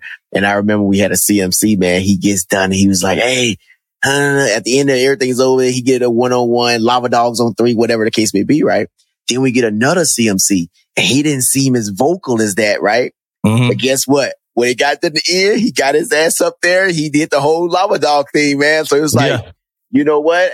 At the end of the day, you're going to do what you got to do, man. And you're going to sound off. It's going to happen for you, man. So Scott. Yeah, man. And the thing with me is I try to build the relationships one-on-one first, so that by the time I'm in front of the group, I feel like I know everybody anyway. So when I'm looking out, I know this person, I know this person, I know this person, I know this person. You know, now when you're on CMC, you might get thrown on the spot like super early. Yeah. You know, so. And I like I said, we talked for the listeners and or whoever asked that question. We have conversations with CMCs as well. So we might be getting one on here sometime. We supposed to have one on here soon anyway. So we, you know, we'll kind of have that conversation then. Most definitely. All right. Well, you know, let's get into this thing that we didn't push back a couple times. Yeah, man. This war room chief relationship. Did you read the article, man? Yeah, I read the article, man. I read it up, man. So, just for you, for the listeners. So we had this, this article that got put out, and that's, you guys know, the sailor. We had a command master chief, Julio Hernandez, put an article out about wardroom mess unity. So we kind of talked about it a little bit before, but we wanted to go a little bit more in depth in it. So we kind of like tabled it a little bit so we can get a little more in depth into, the whole conversation about, you know, the unity when it comes to the mess in the wardrobe. So, but yeah, man. So I'm going to tell you, man, like, to be honest with you, with my, I think we, when it comes to the mess and it comes to the wardrobe, man, I think the relationship, we tolerate each other or whatever. And I say that to a extent to say that we don't have, and it's my experience, of course. Let me say that for my experience. Like, we don't have a lot of functions together. You know what I mean?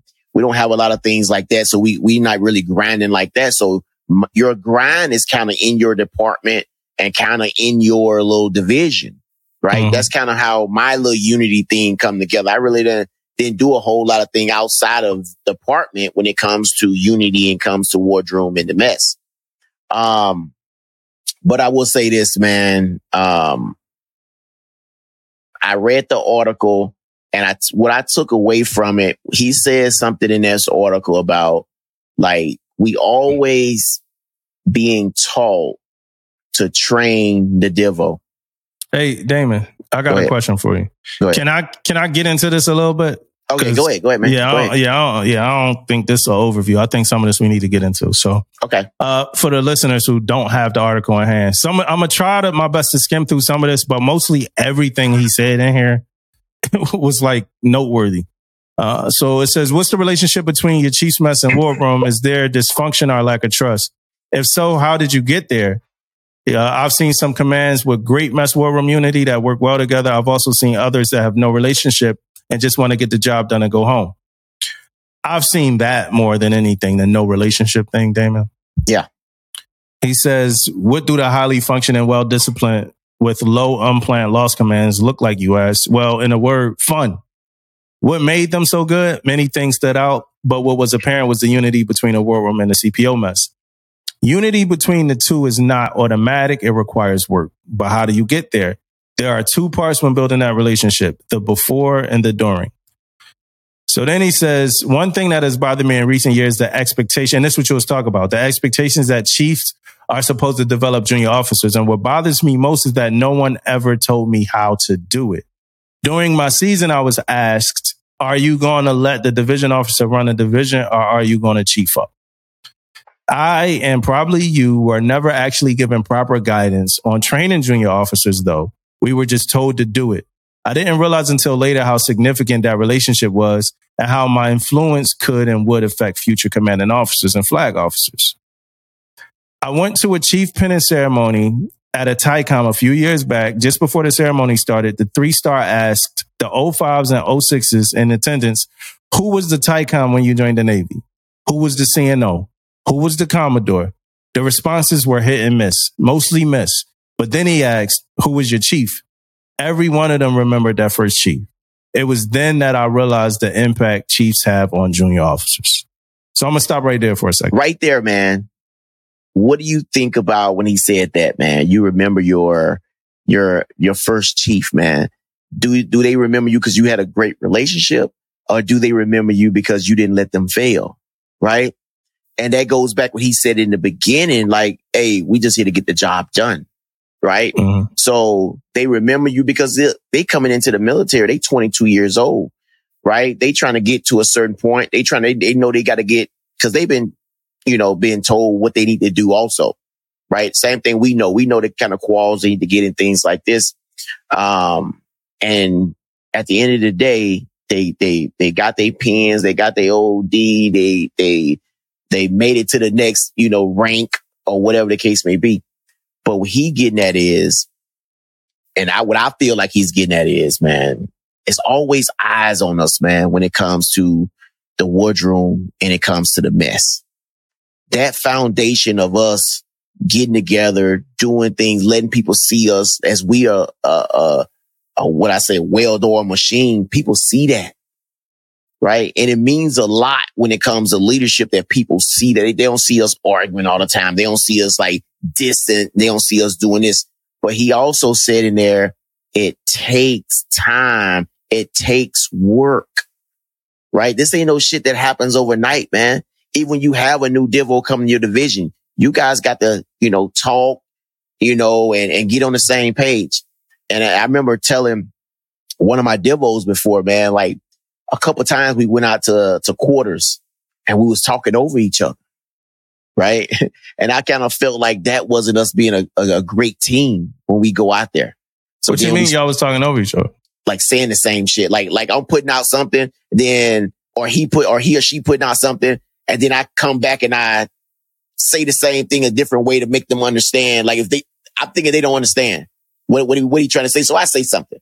But if we talk about that before time, that's crazy, right? Bro. If we talk about that before time on what we're going to put out and what we're going to talk about, then it's a done deal. Cause I can add to it then while we're talking about it. Okay, sir, you're going to put this, or ma'am, you're going to put this out and kind of talk about this. And then I'm going to say what I'm going to say. Then they say, well, yeah, talk about this a little bit. Then we're on the same page, right? We doing what we do. I don't like that people do that. Like just to kind of, just a pause point right there, because that happens a lot between chiefs and officers too. Maybe sometime in the first class, but I don't like when people do that, man. Like do what you just said, people did. Like where you say the same thing somebody said because you think that what they said didn't land the way that it was supposed to land. Like and it's really just the way you talk. That's all it really is. It's just the way you talk. My mom, she listens to the podcast all the time. She was like, I ain't going to say what she said because I don't want the listeners to know. You know what I'm saying? But my mom keys into like everything. And sometimes she give me critiques. So she was telling me something. And I'm like, you're right. And I told her why I did it. And she knew. She understood everything about it.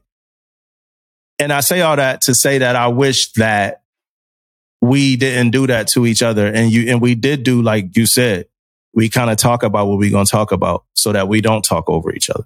Yeah. Yeah. Most definitely, man.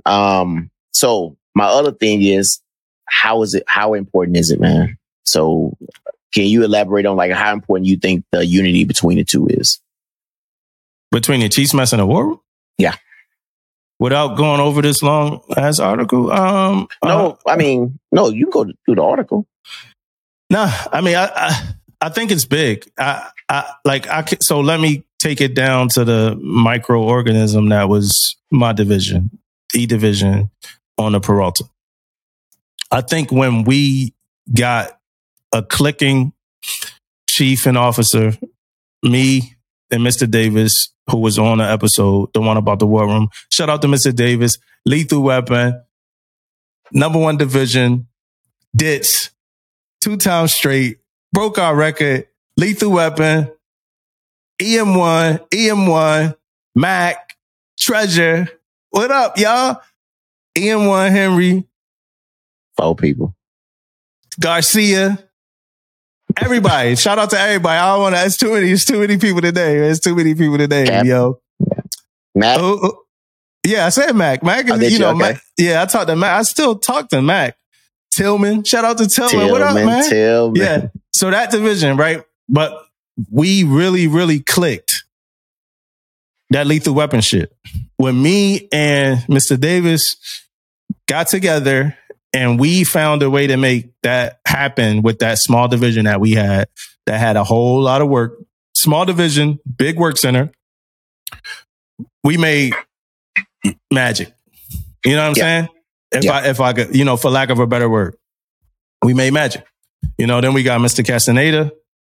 We went through NSERV together, you know, same thing. We clicked instantly. You know what I'm saying? And we got Miss Tath, and I kind of left as Miss Tath was coming. And I wish I had more time with her, but it would have been, at that point, it would have been more the same because the culture was created. Built. You know what I mean? So, and that's what I mean. So, so I believe that most likely her and the EMC that came, that was there for a little bit. I believe, I just would love to believe that they both, you know, clicked and it ran just as well. Yeah. That's what we got to do as two. So that was the microorganism. Now, in the two organizations, the Chief's Mess and the War Room, we got to do that. Right now, what helped me do it was it's like forced humility, right? Because I had a first term DIVO.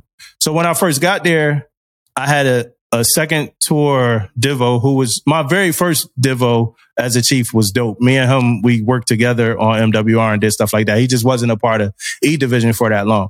And then I had a couple other DIVOs who kind of passed through, who had already been on a ship, already had careers. One person was under like investigation for some stuff like that, right? So then I finally get a first term DIVO. The reason why I call it forced humility is because it's a time, and I think we talked about it on a podcast, but it's a time that he didn't know how to open the hatch. You know what I'm saying? It was a time. You know what I mean? So that's where we start in that. That's our starting point. So there's no egos involved. And then at the same time that happened, I was like on the hook for some shit that happened at the command. You know what I mean? So my whole division at that time was under investigation for something. And then I had a brand new fucking DIVO.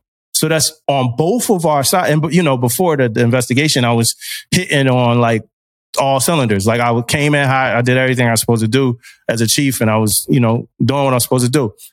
But now I get smacked in the face by all of this shit that happens, you know, with the division. So I'm at a low point as far as my reputation and like what I need to do. And now I got this DIVO who's not really at a low point, but he brand new to the Navy. So I can't even be on a high horse with him because he knows he's coming into a division where like the chief just got kind of slapped on the face about some shit that happened with his division, and he brand new. Right. So where we were kind of put on an even plane was that, like me being exposed in that sense to like my most, I remember like we talked about it before. We went up to talk to like the XO about something, and the XO and the Ching was in there talking about like me, you know, and like, even though they like had mad respect, you know, we, you know how we left the command and stuff like that. But it was a point, it was like a period in time where like fuck ups was, you know, were happening, you know what I mean? And all roads lead to me. So I can't even blame them. You know, it was a conversation like, hey, I like EMC, but what the fuck? And then, you know, so that was, you know, what the conversation. So he heard that. That was like his second week on board. You know what I mean? But in his first 2 weeks on board, he looking at me like, damn, this dude's helping me out. This dude's sharp. He's showing me this. He's showing me that. He's showing me this. Then we get up somewhere and it's like, damn, but this what they're thinking. So that kind of humbled me there. Right. So his forced humility, the reason why I'm saying all of that, because it takes both parties to be humble. Yeah. Right. So it takes the Chief's Mess to be humble and not fall on everything that we have.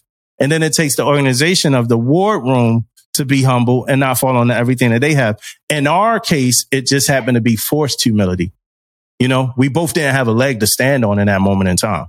Yeah. You know, so I believe that's how we started. Right. And then, like I said, you build a culture. So after it gets good, then you get the Miss Taff and the new EMC version of this, where you like 8 years down the line and your Chief's Mess and your War Room still have that connection because y'all forced humility at one point, or y'all actually became humble at one point, came together and made some shit happen.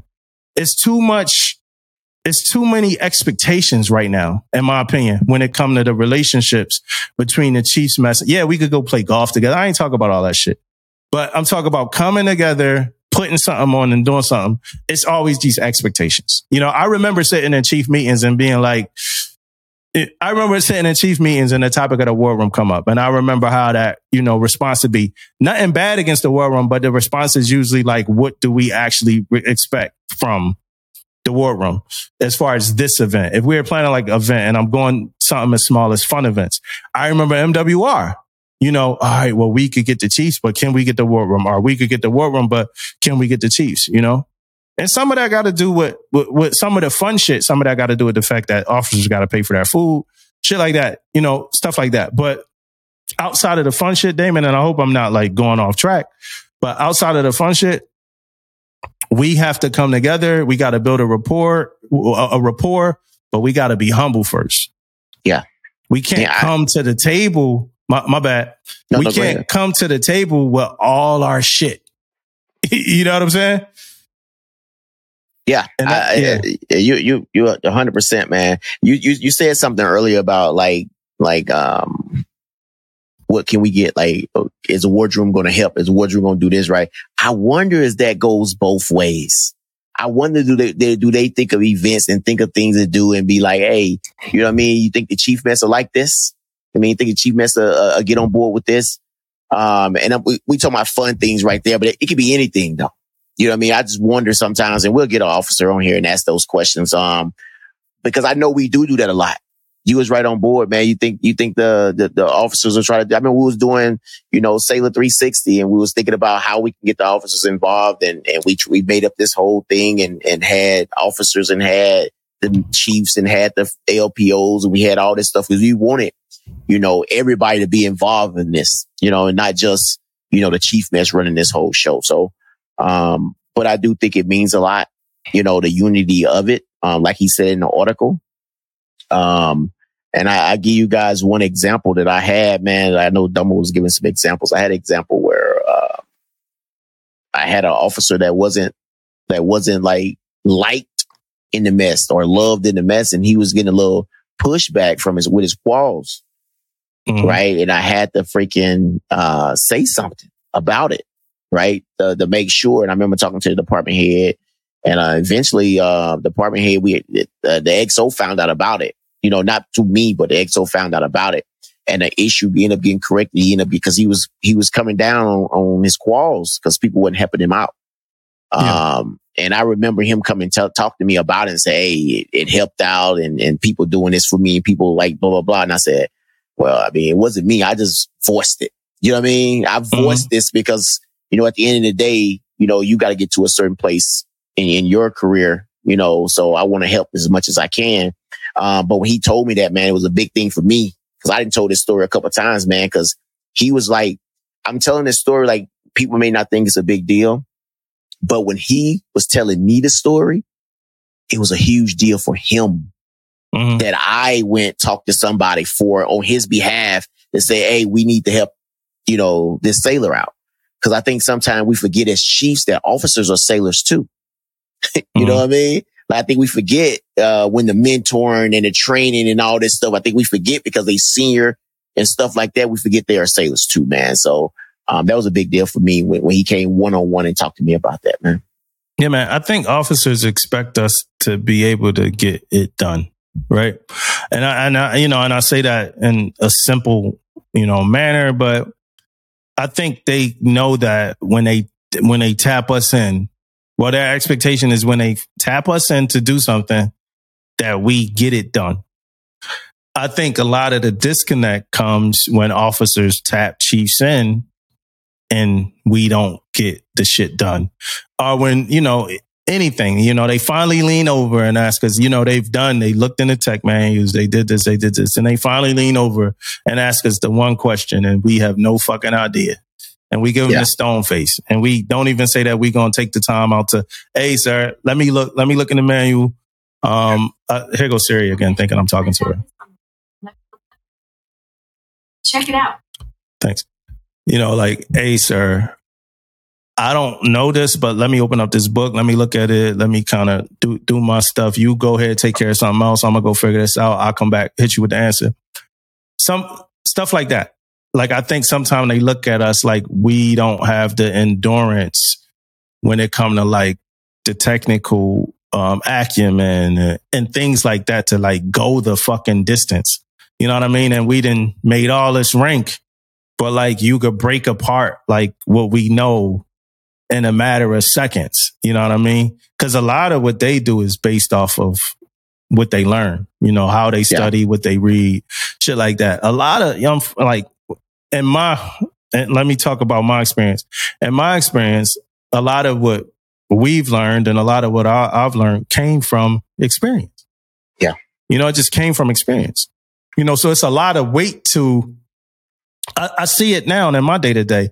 It's a lot of weight to when I say, I've never done this as an electrician, you know, whether we know it or not. It's like, hey, that's listened to. I've never done this. Let me look into it to see what the fuck is going on. But from what I know, I never did this. In 16 years of being an electrician, I never did this. They listen.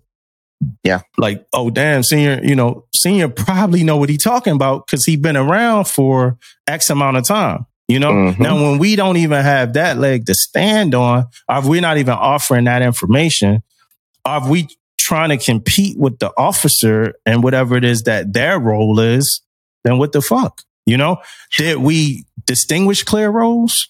Or are we trying to do the same fucking job? Yeah. That's good. You know what I'm saying? Yeah, man. That's where shit gets really muddy. Yeah. When officers and chiefs trying to do each other's job. Yep. Do we even know the role of the officer? Yeah. Like, I know we got the EDORM that kind of tells us, you know, this type of stuff. It's other, you know, it's other things too. I don't want to get into all the acronyms and I know some of them, but like, it's other things that tell us, you know, other stuff. But did we look at that shit? That's the first thing I did with my DIVO. On my first tour DIVO, on my first ship as a chief, I took him to his roles and everything we did. Right. And that sounds like some fairy tale funny shit, but that's exactly what we did. If it was 3M, I went to the roles and responsibilities. EDOM, roles and responsibility. Any program we did, I showed him his actual role and responsibility in that program. Yeah, that's great. Hey, bro, you killing it. I didn't go that depth as you went with the EDORM thing and showing role and responsibility, but we had that sit down. You have to have the sit down and the talk about what you doing, because the training going to come in and play for like the 3M. You talked about the 3M. You talked about stuff like that. That's going to come, you know, within time of you doing it together and stuff like that. But the sit down, man, the talk, man, because you're right. You can come into play. You can find out real quick. Like, hey, you make a decision, then the DIVO don't know. And then the DIVO will get asked by the department head and then he don't know what's going on. So now you got him looking like crazy. Then the vice versa, right? Department head, the DIVO just told the division something. Then the department head come tell you about it and you looking like crazy. So you have to have the talk to make sure you guys on the same page. I'm telling you, man, you want to get some people to turn their back on you real quick. They let the DIVO and the chief don't be on the same page. Yeah. You know what I mean? It could be a problem right there real quick, man.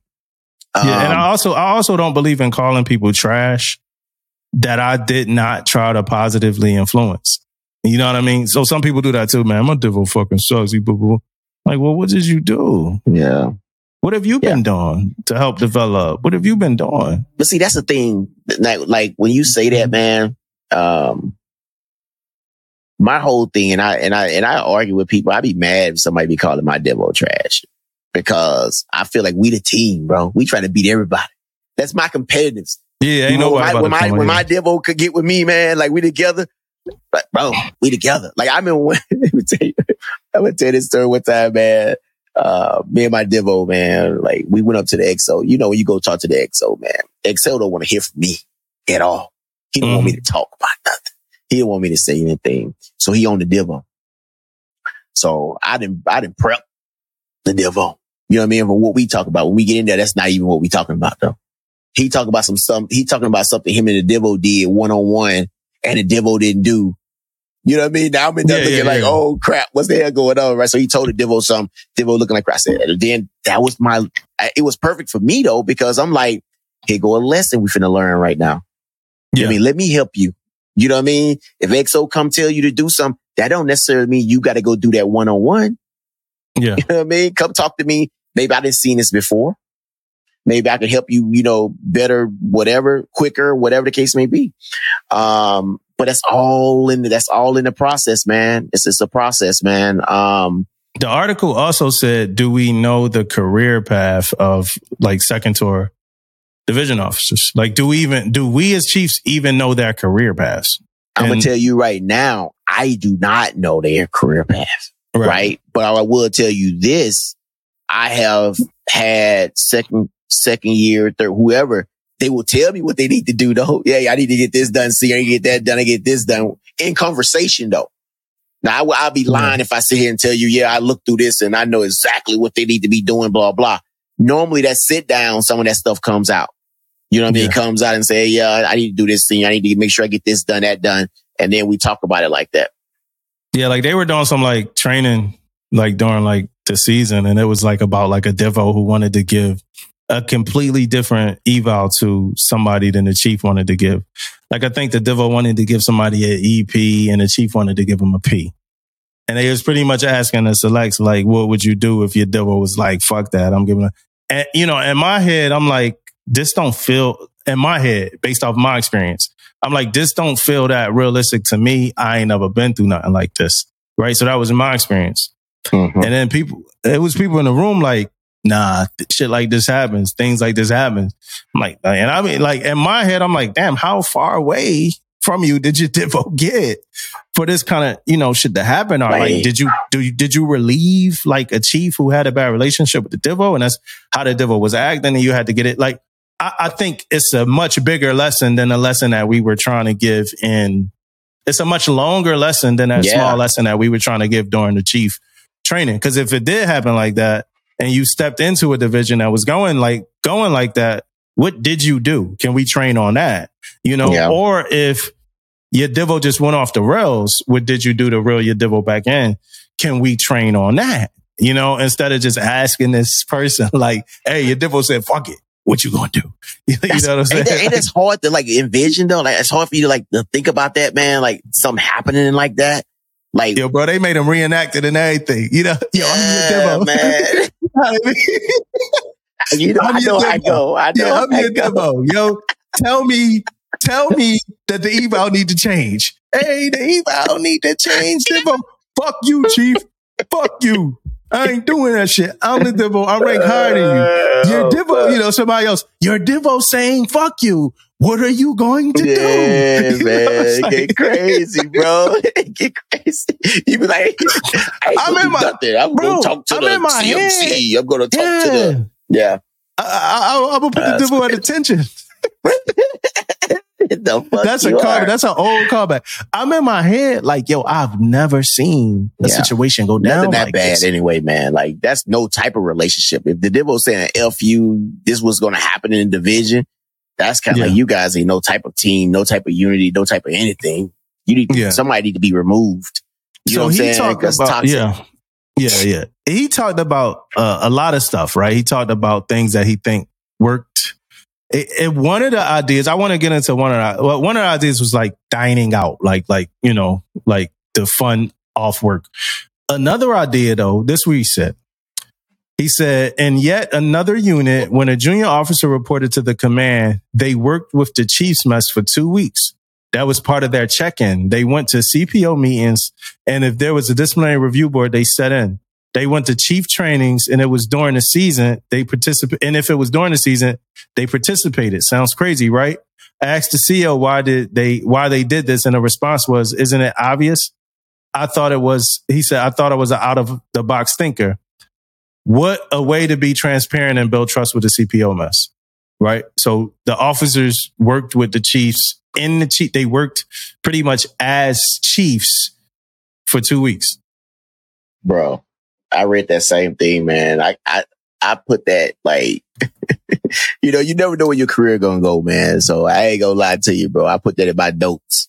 Mm-hmm. You know what I mean? I added it to my notes, man. I thought that was like a good ass idea, man. Like something that you could at least bring up. It's nothing like knowing what somebody else do to understand what they doing.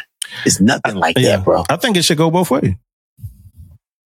Ooh. I think go both ways. Let the chiefs work, you know, let the chiefs work with the officer. I honestly, don't think that's needed if you have a really good relationship with your officers.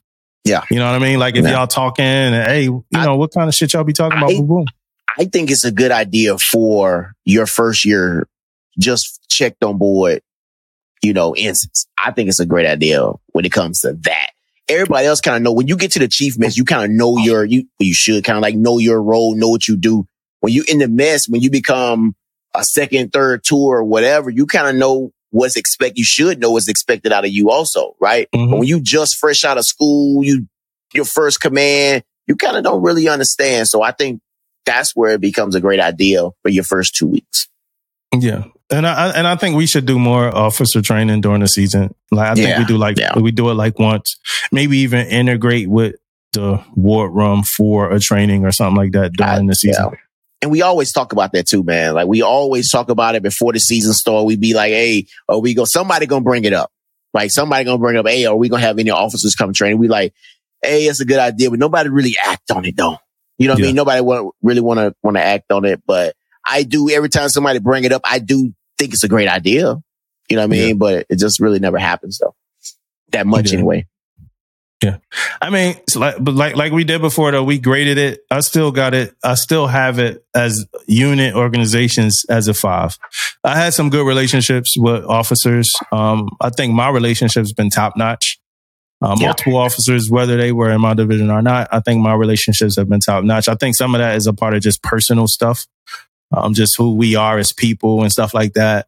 But I think we could definitely build. And if the war room and the chief's mess as entities came together, I think that would make for stronger commands. Yeah, no doubt, man. No. I'm the same way, man. I got it up there. I had a great relationship with officers too, man. No doubt. I tell you, man, I had some relationships, man, that no shit, man, that's like probably better than I had when I was in the fucking mess sometimes, man. You know what I mean? Some of the relationships that we had, my divos and on the deck plates with me. You know what I mean? And I think that's another thing too. Everybody say, oh, you do admin, you go over here and you just do this. I want you to know the sailors, man. I want you to know these things, man, about them and what they doing every day so you can see it. You know what I mean? So when you become that captain and you know, you kind of can relate a little bit more to what's going on if you own the deck plates, you know what I mean? Doing it. So, I was, you know, very lucky to have a lot of those devils that want to be down there. 'Cause they wanted to learn something. They just got in the Navy. They want to learn. And, I was ready for that. You know what I mean? Let's go. Let's get it. Yeah. Yeah. So, but back to then on this article too, man, we got to give him a shot. It's Master Chief Julio Hernandez, man. Great article, man. Great article. Great read, man. On the whole article. So I want to make sure I say that. Yeah, man. Hey, and stop violating safety instructions to go viral. You know what I'm saying? That shit ain't cool. You know, we put it out our last episode. I just want to put it out again. We have fun with the topic, but it's a serious fucking topic. Like stop violating safety instructions trying to go viral. And let me add to that a little bit, man. And you know, some people gonna think differently about it, like, oh, this and what. Every safety that is put out, every instruction, every whatever that's put out, man, is put out for a reason. That's why we bringing this up, man. That's why we talking about safety. It's put out for a reason. Somebody either some equipment that got broken that's probably worth millions of dollars, or somebody that got hurt, somebody that died. That's why we doing this. So when you guys sitting back in your little room and say, "Oh, why they talking about that? Who gives a fuck about that? Who cares about that?" Because somebody may have died, or some equipment may have been broken, or whatever the case may be. So think about that for a second, too. Yeah, preach. I mean. Preach, man. That's it, man. That's all we got. I got a book review, The Dichotomy of Leadership. You read this book too, right, Damon? Yeah, I read it, man. How long did it take you the whole deployment to get through this shit, one? Damn. 8 months. Shit was 6 months though. On this journey. I was actually reading the book, though. It was different. I was falling asleep. 6 months, like, baby. But it was a good book, though. Yeah, this audio book. You still in a book club? Yeah. Hey, y'all, you know what I'm saying? Why Dumbo be calling me? You know what I'm saying? Y'all see this, I didn't even call you out. I didn't call you out. No, I didn't. No, I didn't. I literally asked you if you were still in the book club. I didn't know that you wasn't. No, I didn't. No, I didn't. I actually didn't. Like, you did. You did, but you did. You did. I honestly did. I got a couple other people that I know that I need to ask if they still in the book club. Like, all right, you still in the club? I thought. Hey, we had our guy, man. What's his, what our guy name on here? Aaron? I thought Aaron gonna ask me on here, but I said, oh shit, I hope Aaron don't ask me about this. Aaron gonna hit you up now. He gonna hit you up now for sure. I love you, Aaron. Yeah, I only say that because this book we read now, I've had to listen to chapters twice. That's how hard this accent is for me. Yeah. Like, but Dichotomy of Leadership. So in the beginning of this book, right, Jocko, it's Jocko Willink and Leif Babin, right? For those of you that don't know. In the beginning of this book, they just had to remind me like 200 times that everything they wrote in the first book, Extreme Ownership, was like overboard. Like they said too much. And they took back like everything they said in Extreme Ownership, which was funny as fuck to me because I had been living my life based off Extreme Ownership. So I'm like, damn, y'all really got me here, man. Now I gotta change shit. You know what I mean? I remember that too. Hey, it was a good book. It was a good book. After it got past all the apologetic shit for Extreme Ownership, it got really good. A lot of stories stood out. One that had to do with patches stood out. One that had to do with something going on at quarters. Oh, this is a text from T telling us she's not going to make it, even though we already told her that we was going to be done before she could make it anyway. So Tisha ain't gonna make it to buy with us. But good book. I read it so long ago now at this point that I don't remember much of it, but definitely read it. Jocko seems like he was a good leader. Yeah. You know, I don't follow him with the podcast or the energy drink or every other endeavor that he has going on, but he seems like he was a good leader when he was in the Navy. Some of the decisions that he made, some of the times he chose not to make certain decisions, some of the times he chose not to take certain actions, just all make it seem like he was a good dude. It seemed like he was fair. It seemed like he was stern when he needed to be. It seemed like he was understanding. It seemed like he was logical. And it seemed like he knew his people, you know? Yeah. I respect that a lot. So definitely read The Dichotomy of Leadership. I actually enjoyed the book more when they talked about the real world business scenarios than when they talked about the SEAL shit. Like I actually enjoyed more. What they was trying to do is tie it in together, right? Tie both of them in together. Yeah, tie-ins. Yeah. Tie-ins, yeah. That's your shit, tie-ins. Tie-ins. Remember that book? Yeah, tie-ins book? I remember that. But so I appreciated it more when they talked about the civilian shit. You know, it kind of, some of those stories stuck more. But yeah, definitely good book, Dichotomy of Leadership. Damon read it a long time ago. I just read it for the first time. Good shit. I give it like a 4, like a low 4 out of 5. Yeah. Low four. Yeah. All right, guys. I'll let your boy, man. Mississippi. Stand up. Rafael Peralta. You already know what it is. PTSF.